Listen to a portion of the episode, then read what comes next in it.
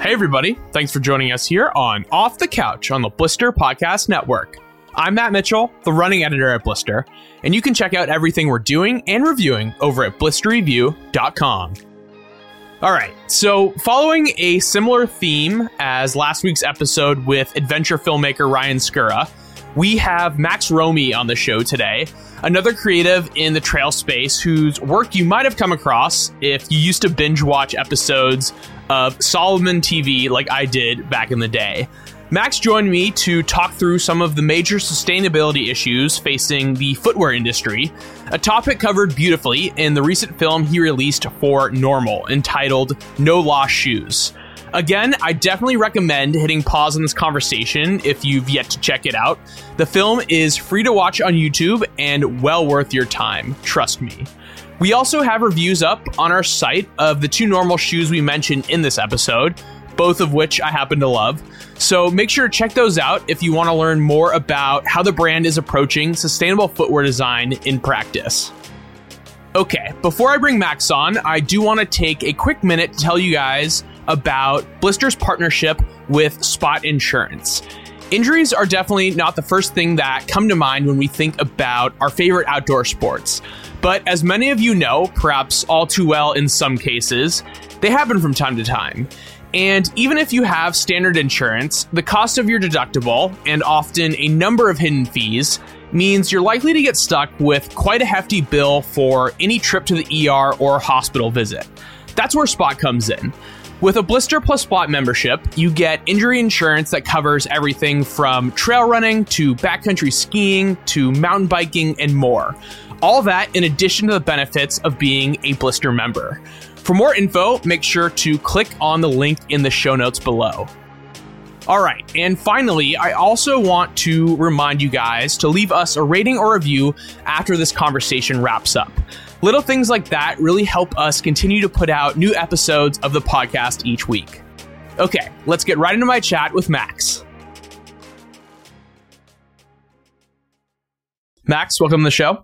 Thanks. It's great to be here. Yeah, so I wanted to have you on for a number of reasons. Um, the first to chat about the work you're doing with Nnormal, including your short film, which came out a little while ago called uh, No Lost Shoes. But I thought we could first kind of kick off the conversation by talking about your watercolor paintings because I think that's such an important part of your filmmaking and just who you are as a person. Yeah, well, it's kind of funny, right? Like watercolor, it's it's about like the least efficient way to capture anything. I mean, we're not like 1800s on like a scientific voyage on a sailing ship anymore. Like we have cameras on basically every device we own, but I find watercolor to be this kind of skeleton key to unlocking all of these questions that I have about everything. And there's just something about it. It's like so simple. It's so easy. You can carry it with you everywhere. But then like the process of sitting down and making a sketch, it kind of gives enough time for something to unfold a little bit. It's kind of like sitting down and being able to watch the clouds move a little bit. If you're just moving and moving and moving, you never see it happen. But with a sketch, when you sit down, it like lets you kind of see the world move a little bit differently. So it's been a funny thing, but yeah, who knew watercolor could kind of help help see a very fast world in a different way. It seems like you have to like surrender a large amount of control using that medium though, because it's not it's not like sketching with like I don't know, a pencil or something, you kind of have to let the the the watercolors kind of take their own shape. Um, do you find that to be kind of like liberating, you know, because you're not striving for perfection? It is a struggle every day. Yeah. Oh my gosh. Like I, I would assume I'd like figure out perfectionism painting with watercolor by now, but yeah, I'm constantly fighting against it. And it's a good reminder that you really like can't control anything. But yeah, it's funny. Like we've all know watercolor. I feel like that's the first paint that you put in the kid's hand because it's usually non-toxic and, you know, not made out of lead like all the other good paints. but, um, but yeah, it's, it's funny. It's, it's one of those things that in order to actually paint well with watercolor, you need to kind of give up a lot of control. And if you really control it, you're not going to make a painting, but you're also not going to make those kind of mistakes that lead to the really great paintings. So it's kind of funny, but like a lot of the paintings that I really like are, are created off of huge mistakes where the water really took control and, uh, and I didn't have much to do with it. But it also totally connects to the the stories as well because a lot of times I'll want to go make a painting of something. I'll get out there, I'll, you know, get all set up and then something totally different will happen and then that's the story. And so the analogy both in the painting and then where the paintings end up taking me is uh is pretty spot on. How'd you get started with it? My grandmother is a really incredible painter, but I also am super dyslexic. So for me, growing up, I was not great with reading or writing. And like as a little kid too, you know, everybody's kind of starts bad at writing and reading, but then I just never got better. And at one point, like it was bad enough where they kind of took me into a room and like they had me take all these tests and they're like, you are dyslexic, which I had no idea what that was. And, um, and basically it just turns out that, that those things are difficult for me. A lot of people have it, but it still feels pretty lonely. And so for me, I, I sketched and painted like everyone else does when they're young. And that was something that I could do and people would just get. Like I was not, you know, words had nothing to do with a good sketch. And so I think I really kind of leaned into that. And, um, and so being bad at one thing really helped me get good at another. And it was just something that was with me forever. And um, only recently, once I was filming and painting and things would go wrong and I wouldn't get a shot or I needed a map or something like that, that skill set that I'd been working on by accident forever kind of leaped back into my life. And so, uh, so yeah, it's, it's, uh, it's funny where those things came from. But yeah, dyslexia and a lot of encouragement from my family is where all that all that started. Were you kind of self taught? Did you like figure it out as you went along? I think I've had like three lessons, maybe four four classes so far. Um, you know, in 29 years. So yeah, I'd say mostly mostly self taught. But like in a lot of ways, the watercolor teaches you. Um, you make a mistake and it turns out great and then you do more of it. Or i'd make something too colorful and i'd love it. And then that's where a lot of it came from. So the initial skills i probably learned some of those from like class and art school you know art art class and things. Um, but yeah i didn't really go to like a fine art college or anything like that. It really is just thousands and thousands of pages and, and hundreds and hundreds of good mistakes Where'd you grow up?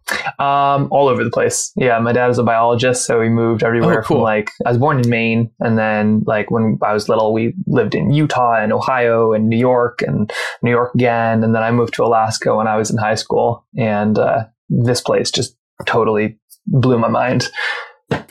Yeah, kind of kind of adds up thinking about it though. Like your grandma was such a fantastic artist, and your dad was a marine or a biologist, and I, I think like your subject matter is is landscapes for for you know the most part, and I, I can see the kind of connection there.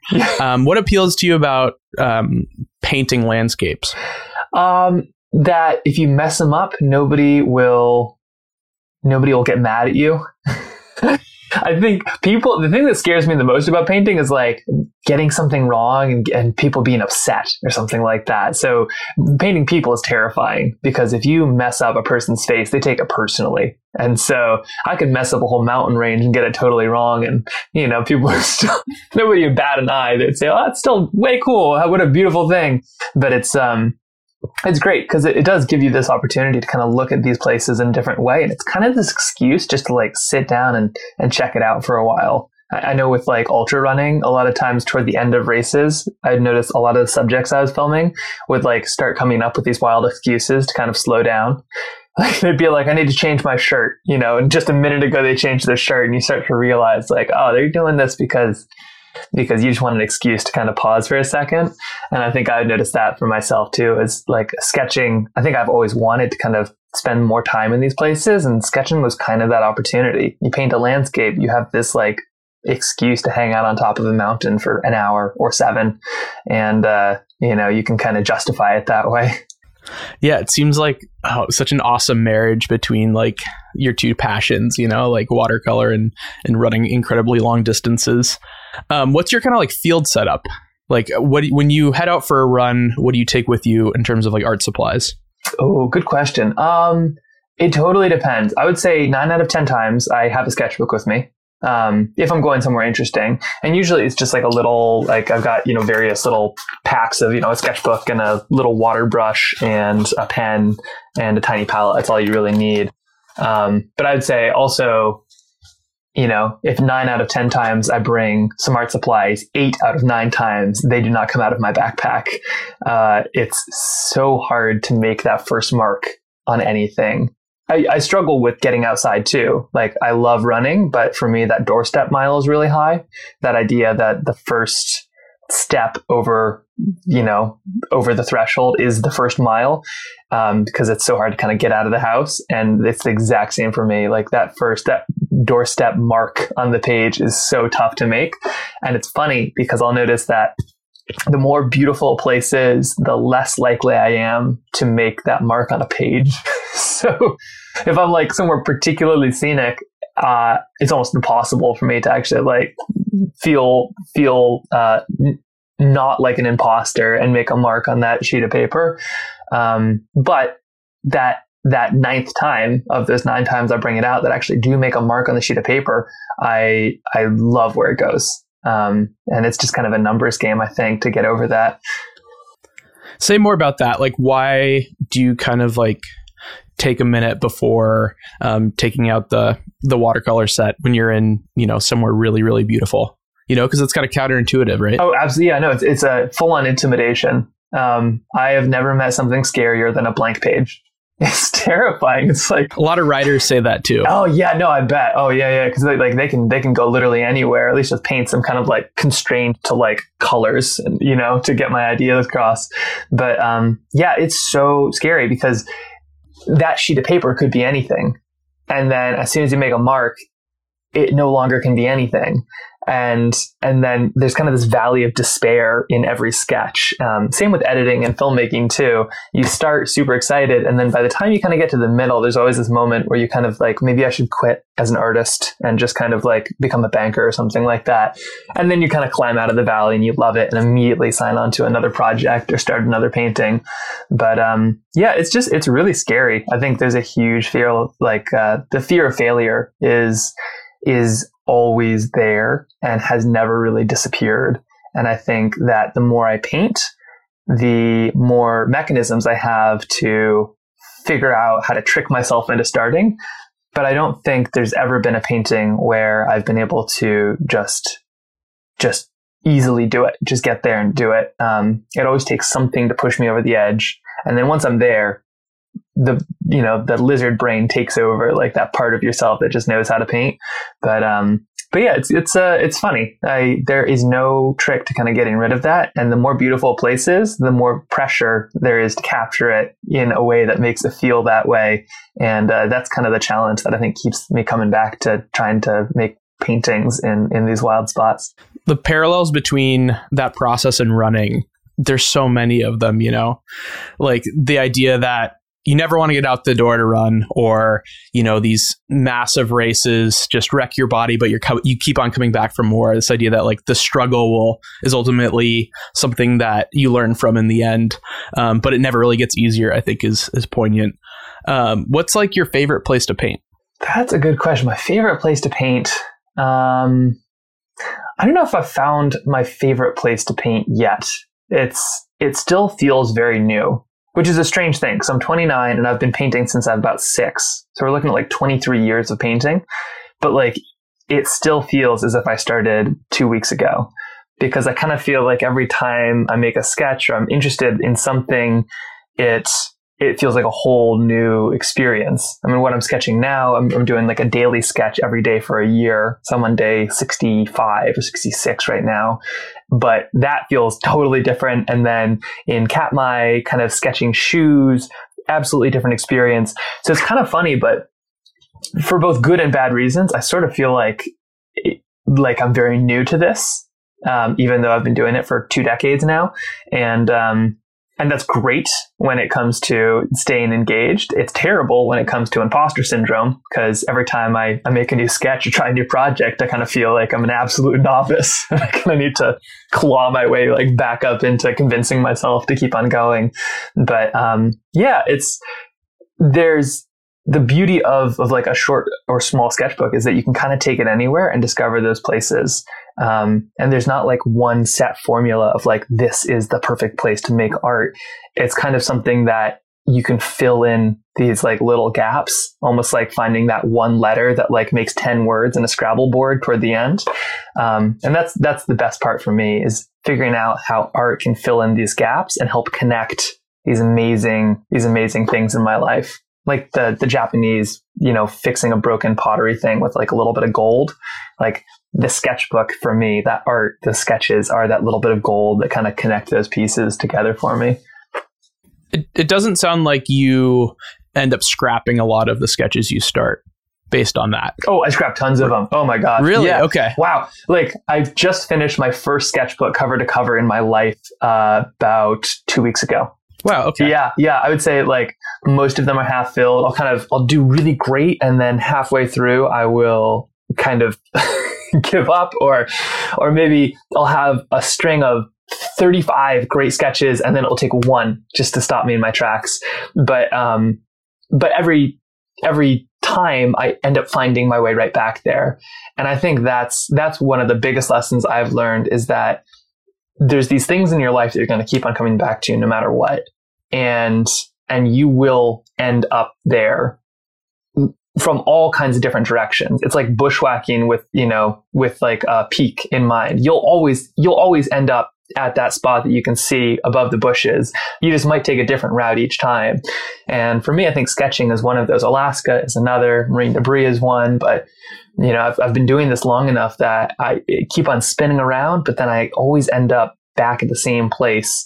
And um, and sketching is definitely kind of one of those funny ones where, yeah, the amount of times that I've just been too afraid to open up the sketchbook or continue, or I'll have a really bad sketch and I'll stop, or I'll have a really good sketch and I'll stop. And uh, it's amazing that just there's something about it that keeps me coming back. And I, yeah, I can't really help myself, but I'm, I'm glad it, I'm glad it happens that way. Is there an area that maybe isn't like your favorite place to paint, but an area that you've painted the most? Because I think there's like something interesting about returning to the same, I don't know, like mountain range or the same vista day after day after day and like seeing subtly how it changes. And I'm wondering if you've noticed that perhaps more because you've painted it. Definitely. Yeah, there's definitely some hikes that I've been on that are easy to get to with a good view. Um, in Alaska, we have the Front Range, and it is, well, in Alaska, in Anchorage, like there's like a mountain range per person up here. It's, it's enormous. But in Anchorage is the front range, and it has these few peaks that are really quick to get to. And one of my favorite is Little O'Malley. Um, I think it has a real name too. Who knows who O'Malley was? Um, but it's it's this like really quick, easy spot to get to. And I do find myself sketching there a lot, but it's mostly out of ease. And I think there's nothing wrong with that either, because because the reason that I do a lot of sketches instead of huge, huge paintings is because my sketchbook is easy to bring with me.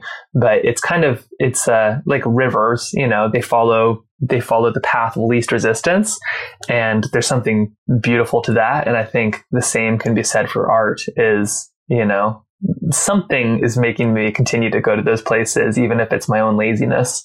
Um, but yeah, Little O'Malley I've seen change a lot, and um, and the more I sketch, the more I do notice these these subtle shifts, especially looking back at those sketchbooks and, and sometimes going back to fill in or start back where, where I left off, you know, five months or five years ago.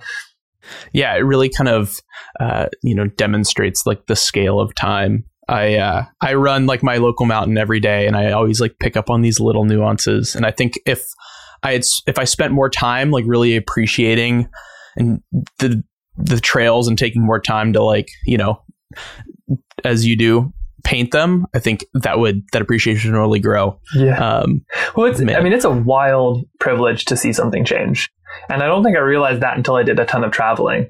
And so I, I was like the i was a filmmaker freelance filmmaker. I worked with Salomon a lot for um, you know years. And uh, we got to travel everywhere. It was crazy. It was like for work they'd send you to germany or like you know uh, the azores or something wild like that. And it was so cool traveling to these places and they were all beautiful and i have tons of sketches from them but one of the things i miss the most is you you don't have seasons when you're kind of crisscrossing the world. And it's just i take those things so for granted but to be able to be in a place and actually have enough of a relationship with that place to see it change is such a such a, a blessing. And only once I kind of stopped doing like the real hardcore freelance life was I able to kind of come back and see that. Sketching definitely helps because you can kind of flip back. It kind of accentuates that a little bit. But um, yeah, the people that like grow up in the fells and you know do the same mountain range every day for like 50 years, or or the people that can kind of have that that time lapse vision is something I really envy and um, and hope to have here in Alaska as well. I've only been here for 10 years or something like that. But um, I think that, that that's something that everyone can strive for. The traveling is cool. Don't get me wrong. It's awesome to like jet set and do all these things. But there's this idea that like that is what freedom and happiness looks like. And honestly, being able to do the same hike every day for a year, I think would be a trip to Bali every day. I agree. It's definitely undervalued. And I think it just takes, you know, time and repetition to really appreciate. Yeah. Um, so you you mentioned uh, your career uh, as a filmmaker, which is how I kind of first learned about you. Those Salomon videos were amazing. Um, how did that kind of come about? Like, how did you go from painting to to adventure filmmaking?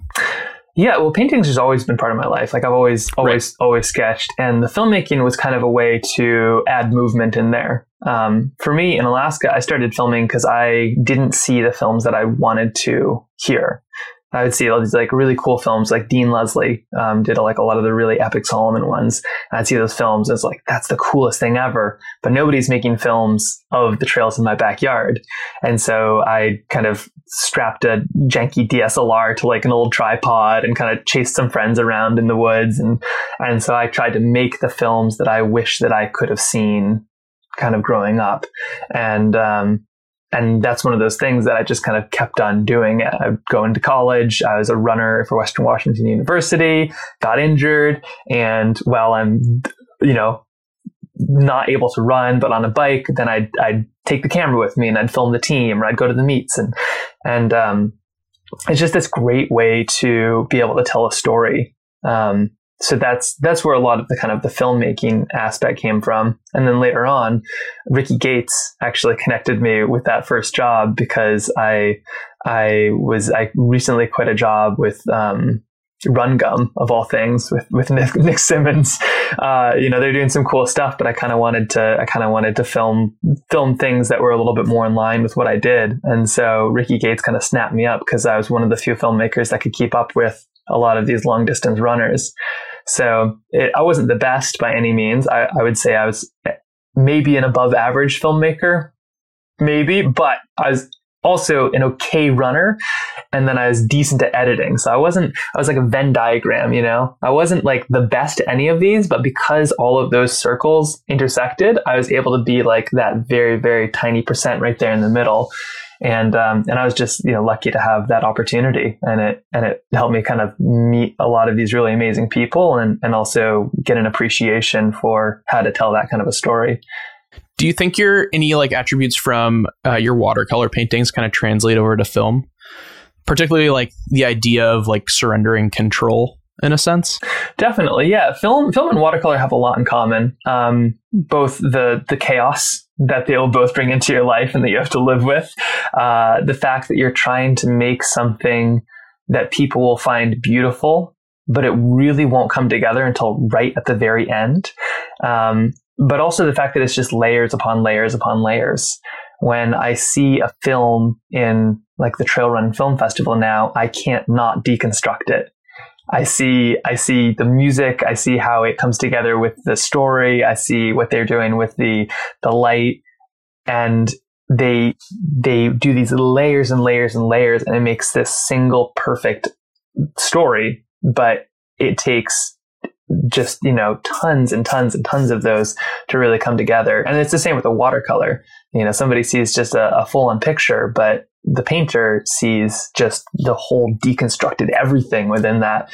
So there's tons and tons of um, of of commonality between watercolor painting and a lot of a lot of the work I do, and it, it really makes me appreciate that that nobody told me that it's a waste of time. You know, nobody says, "Oh, just go take a photo; it'll it'll be quicker."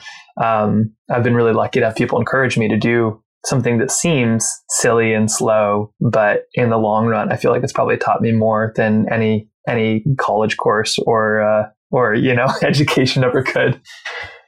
Totally. Do you have trouble watching films now because of that knowledge.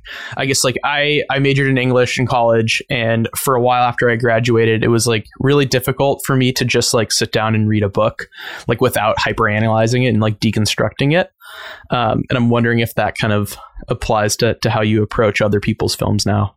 It does affect how I yeah, now that I work on a lot of films, I find it difficult to sink into the magic of a film, but it still happens. A lot of times I'll, I'll pick up on things, you know, on, on how something was color graded or how it sounds, or I'll, I'll be taking notes for myself when somebody does a really good job.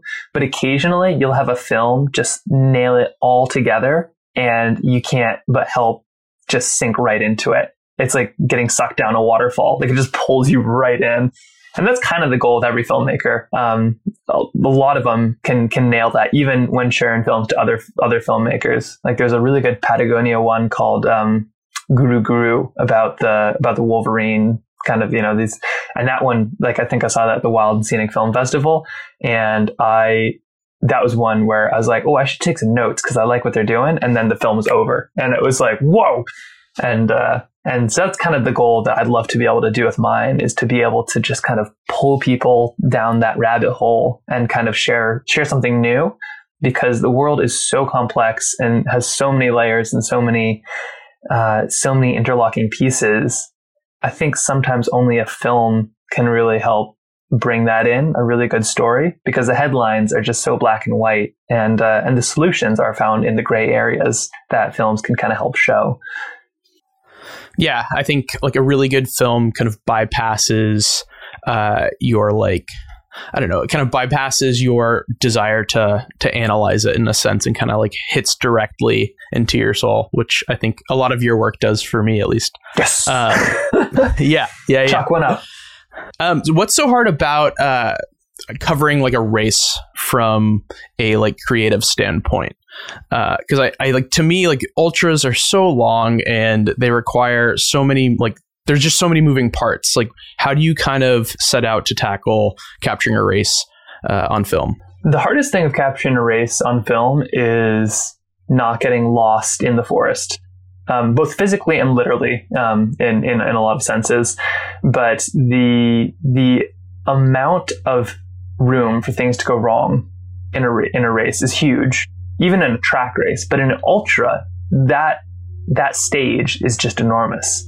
If you're talking about something like uh, Western States 100 or the Tahoe 200 or um, Hardrock 100, these are 100 miles of trails, and any step that that runner takes could be the step that they roll an ankle or pass the competition or decide to, you know, to wait till another day. Any one of those steps could be that moment that changes everything and you've got to figure out as you know a person with maybe one other one other filmmaker helping you but not the team of 500 that it would take to like actually capture every step. You've got to figure out how to how to pick which parts of that story you're going to be able to tell.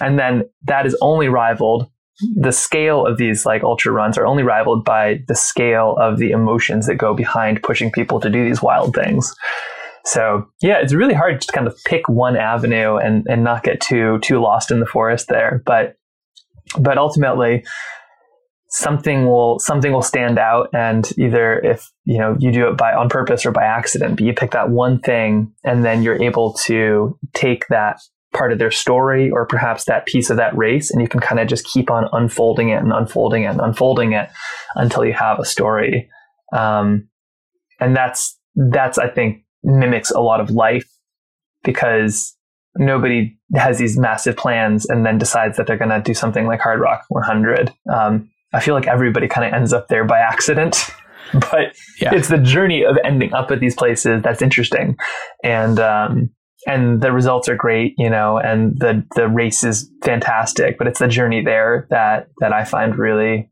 really amazing, and then and then what that means about the journey from there. And I think ultra running is going to be an amazing metaphor for dealing with a lot of these huge issues that we're going to see in the next five to 50 years. And we're going to see more change in Alaska, probably in the next 50 years than we have in the last 5,000. And it's really hard to get a sense of that unless you're in these places. And I think ultra running and runners are going to be kind of the canaries in the coal mine uh, in a lot of ways. Hopefully, we don't like pass out like the analogy is, but we'll be the first ones to see a lot of this because we do a lot of the same trails. We actually get out there. Um, we are we are some of the first people to kind of connect with these big changing places. And so I think stories are going to be really important and the people that live them to kind of noticing these things and and lighting the sparks that make the change to hopefully hopefully stop some of them. I think that's the perfect segue into talking about No Lost Shoes and your work with Nnormal. Um, can you tell me a little bit about how you uh, got involved with Nnormal and uh, how the project came about? Yeah. Okay. So Nnormal with two N's. Um, every time I've, I've, typed normal with two N's enough that on my phone it like autocorrects yeah. to double N normal now, which is an yep. issue. And I'm just trying to say like, oh yeah, I'll take like you know a normal sandwich.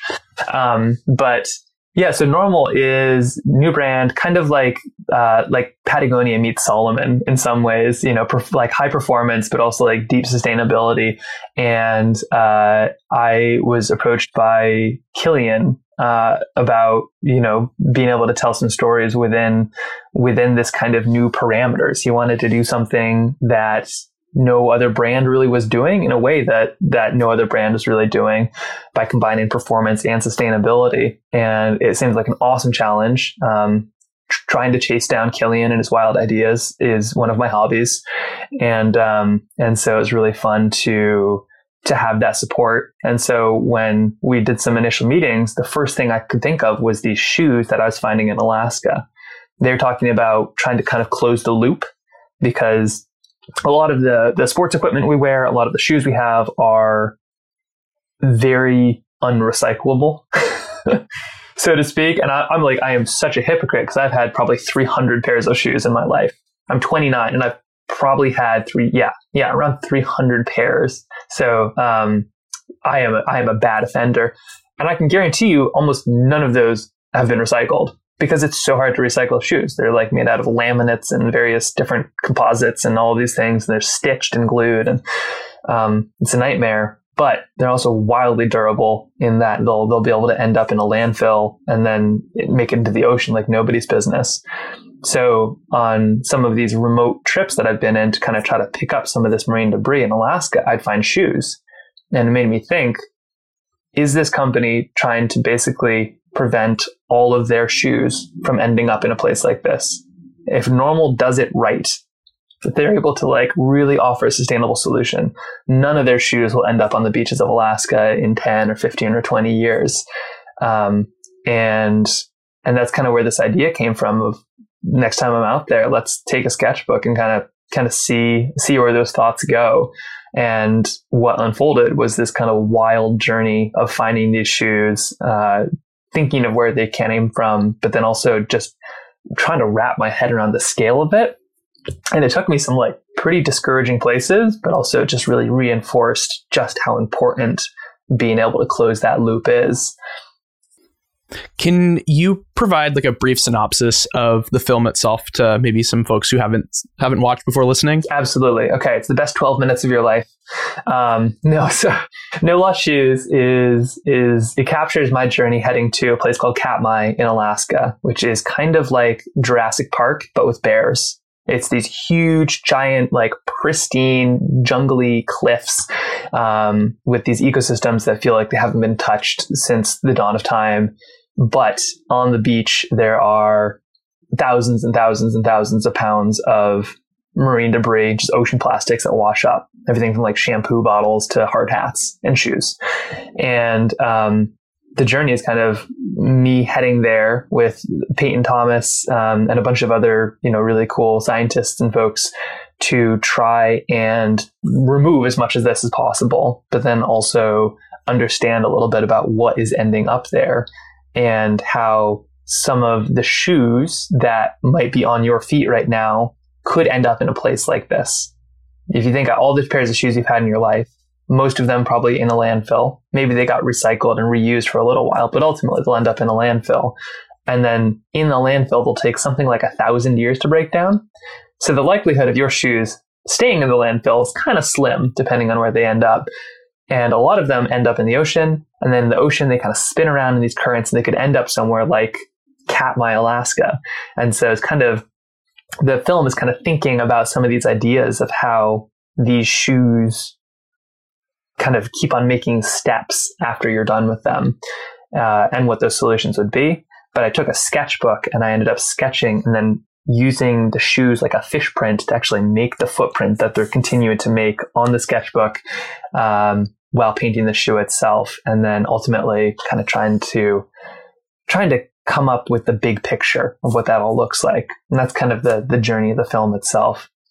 Yeah, I think your idea to kind of incorporate your watercolor was like so genius and i'm curious like where you came up with that oh uh, my lack of budget yeah no i I, uh, I, I had a lot of watercolor into my film partially because that's how i see the world when i see a mountain range I, I see it for the shades of what it could be in a watercolor now but also because some of these ideas are just too big to to not have a little bit of creativity to help share them for instance uh, one thing I'm trying to wrap my head around right now is the fact that plastics will only ever break up; they will never break down. So, so thinking of a pair of shoes, we would find you know a, a half kind of torn apart pair of shoes because Alaska in the winter is like a cheese grater. Like these are just hard, harsh, harsh, harsh environments that kind of shred anything. And so we'd find like these plastics, but it'd make me think, why don't we just let them, you know, sit here? Like, not hurting anybody. You know, you can chew on a plastic bottle and you'll be fine. But these plastics will literally never break down. They'll only break up. So they'll just get smaller and smaller and smaller. And that's when they start to do the damage. So we've only had plastics for like 70 or 80 years in a big capacity, and they're just now breaking down small enough to start doing the damage. So part of what we were doing there is kind of buying ourselves some time, pick up these huge pieces because, you know, a, a bottle could be broken down into a million microplastics. So you can pick it up now, but harder to deal with the microplastics. And you kind of need some creativity to wrap your head around that stuff. I still need creativity to wrap my head around that stuff because it's like these environmental problems are like staring into the sun. You cannot stare into the sun without burning your retinas out. But you can look at it sideways, or you can kind of look at it out of the corner of your eye, or or in a reflection, um, to get a sense of the shape and the size. But the the actual problems themselves are really scary, and and the creativity in the painting helps me understand it a little bit better. When did you kind of like you know think more about these issues like what was there kind of like a, a turning point in your life where you i guess like decided to get more involved in environmental activism yeah i don't know let me think here for a second i don't know if there was a flashpoint that got me that that galvanized me enough to get into activism and i'm not even quite sure if i still consider myself an activist i think that when you see these places and you actually understand some of the changes they're going through, any rational human would want to stop that. So I don't know if I'm an activist so much as I am um, very lucky to be very well informed. I've actually been able to be in these places and I've been able to see it with my own eyes. And I think I think anybody would, probably have the same reaction. But um, but the more I learn, the the less I can the less I could just keep on going on in the way that I have been. And a lot of it is because there's no other way that we can live because a lot of the choices we have are not great ones. There's not a lot of sustainable options out there for us, and that's that's not a good choice. I'm not saying everybody should use no plastic. We need plastic to do what we're doing, and if we all use glass, um, you know, stuff would be a lot heavier, and we need more shipping to to do it. But if we if we start by just understanding the problem, then other people can figure out what those solutions are. And so I think we're just kind of at the stage where people need to figure out what is happening and be the sparks that will light the big fires of ideas that will actually find the solutions. But um, but for me, it's kind of been a journey of being able to kind of learn more about this. And and once you learn more about it, you can't not share. It's just figuring out the way creative or not that you can start sharing those little things that you're experiencing. Yeah, it's something you kind of like can't unsee, right? Very much so. Yeah, a a wild place covered in trash is definitely one of those. I mean, this is the wildest place I've ever visited, and it looks like a beach after a rave party in like Florida, but there's no people. There's just bears, and uh, it just it's so it feels so wrong and so confusing of how all this stuff could end up here. But but it, it's just the it's just the invisible part of of the lifestyle we're living. We just don't see a lot of the impacts because they are they are in far off places like here in Alaska. Yeah, at one point in the film, um, you express like how angry seeing all of that debris on the beach makes you feel. Like, how are you able to channel that anger um, into like more productive ways? Because like it happens to me all the time. I'll see you know someone not picking up after their dog and leaving like a plastic bag on the trail, and I get so pissed off by it.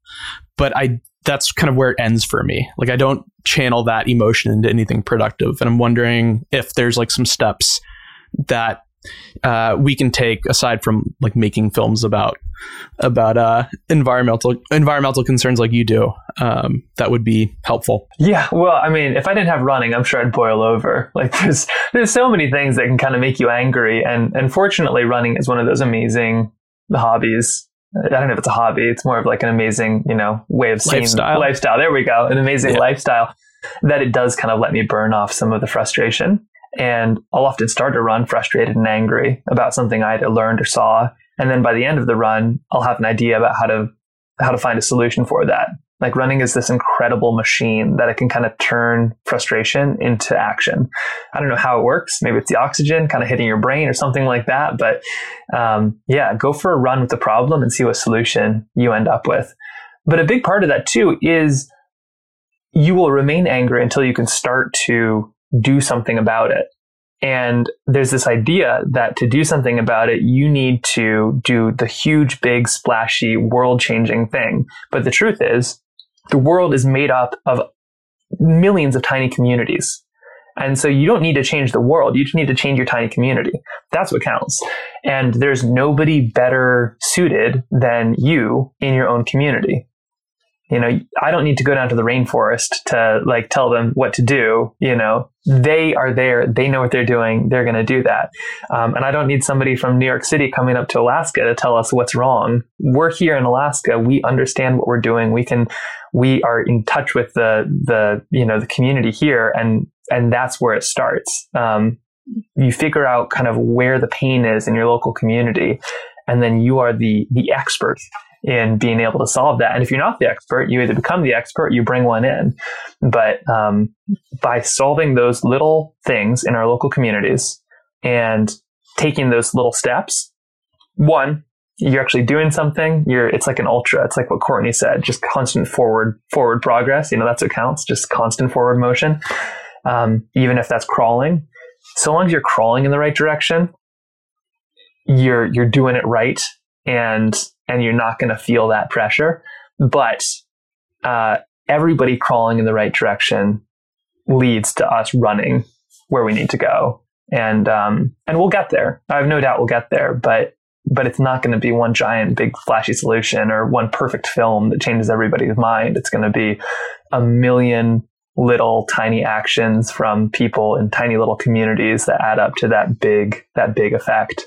So, what are some things that Nnormal is doing in terms of making shoes that you know won't end up in Alaska? Right. Yeah. Well, I mean, the first thing is they're they're asking those questions. Um, they are they are legitimately like at the heart of the design process. They're not just trying to figure out some way to greenwash it. They're they're actually building the stuff in there. Um, the way they're creating the shoes I've seen has been in a way that will make them more easily able to be taken apart for the recycling process, like different components being only one type of um, plastic.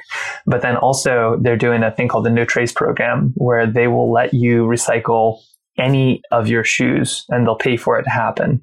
So some of the stores have drop boxes where you can do it, but you can also just like fill out a label and they'll pay for the shipping. And so they're creating a solution online that you can get your shoes out of the, you know, the linear the linear model where they eventually just end up probably, you know, in the ocean or, or in a landfill. But you can kind of keep them in circularity by sending them somewhere where they'll be reused and then recycled and eventually kind of um, upcycled into something that is more permanent and and still within the system. So they're doing some good stuff, but they'll also be the first to admit that it's just like a tiny step. Um, but when a company proves that it can be done, it kind of forces all the other companies. Uh, it kind of calls their bluff, and and hopefully by Nnormal showing a good example and kind of taking the lead, sort of like when somebody just goes out in a race. You know, they don't wait they don't wait until the very end to try to sprint it out when somebody just goes for that record and everybody else has to, you know, has to follow up with the pace.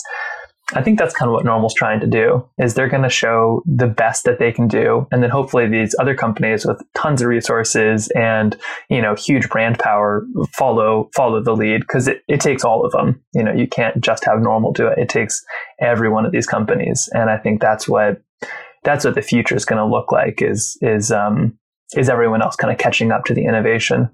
Yeah, and Nnormal's taking all these measures without kind of sacrificing the performance of their shoes. I've written extensively about both models, and uh, there's some of the best shoes I've worn in the past year or two, which is all the more impressive.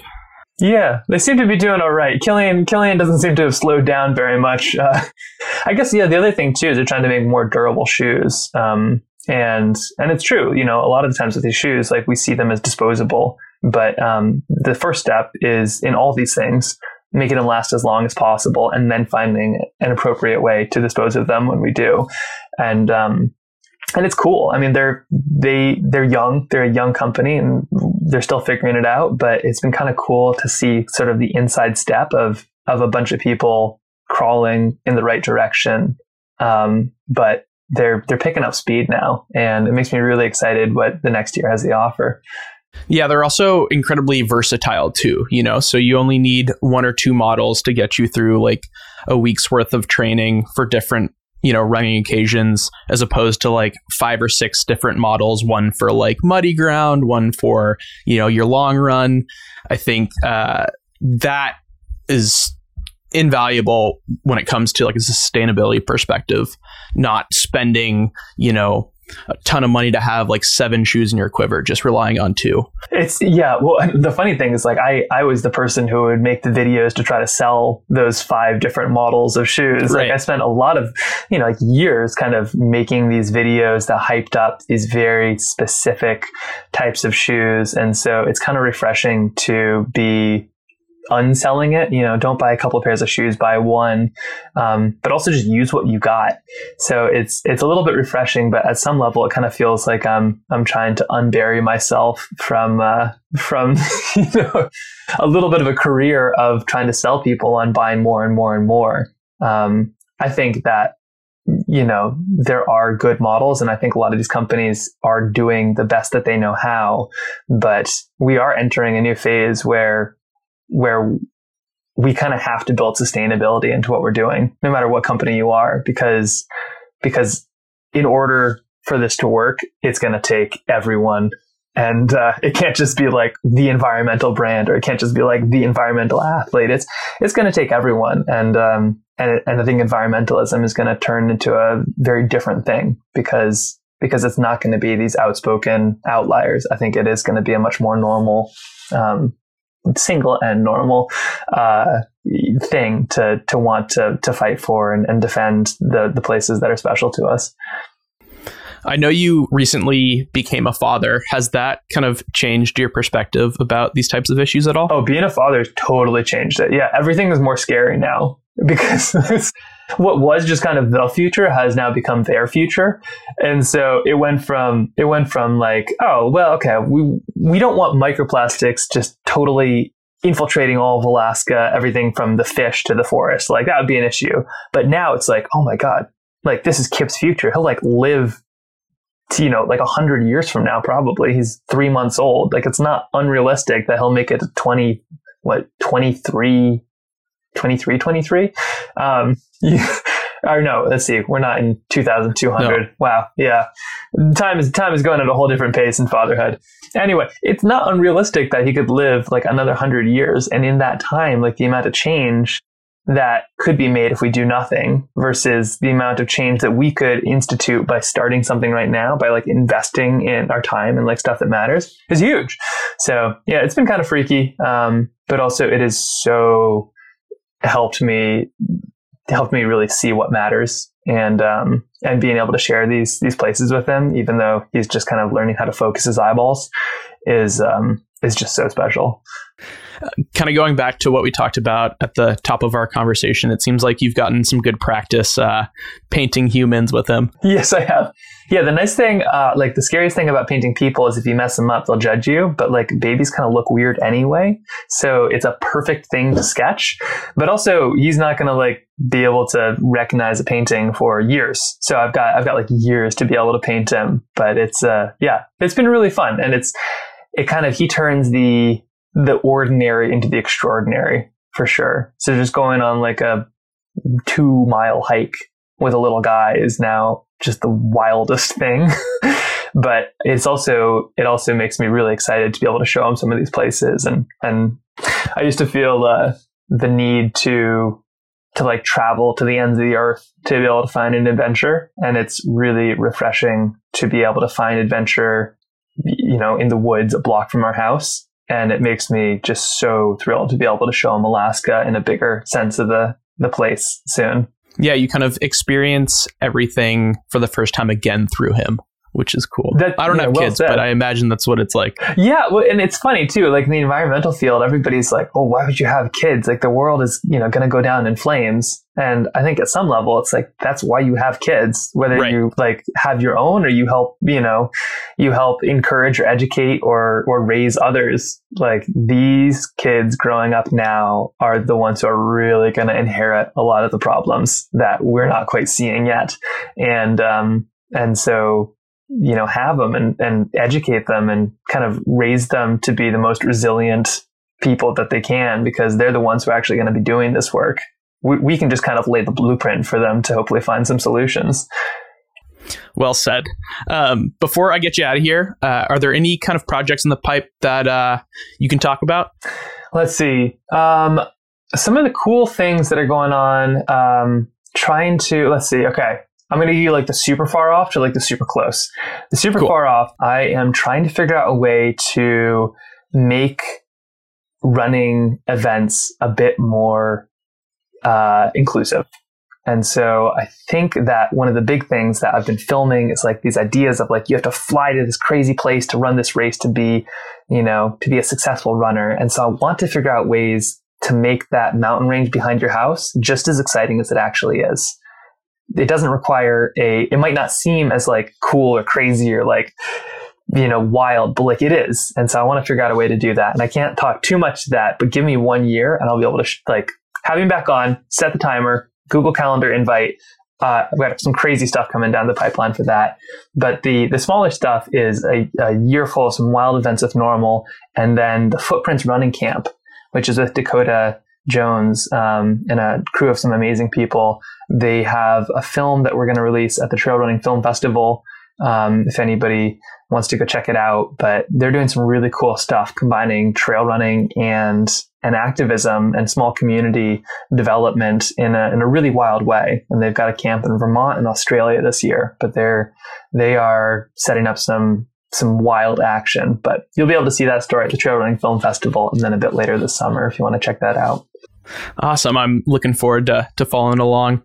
Thanks for chatting with me, Max. Yeah, no, it's been great. Oh, and shameless plug, I am sketching every day this year and I'm posting this all on Instagram.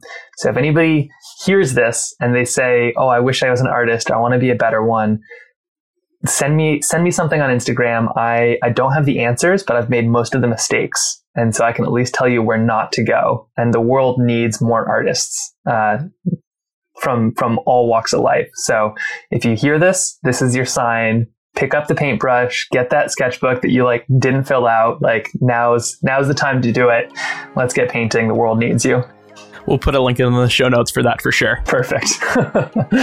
Great. Well, thanks so much. Yeah, of course. That's it for this edition of Off the Couch. Thanks to Max for the conversation. Thanks to Justin Bob for producing this episode. And from everyone here at Blister, please take good care of yourself, keep moving forward, and we'll talk to you again next week.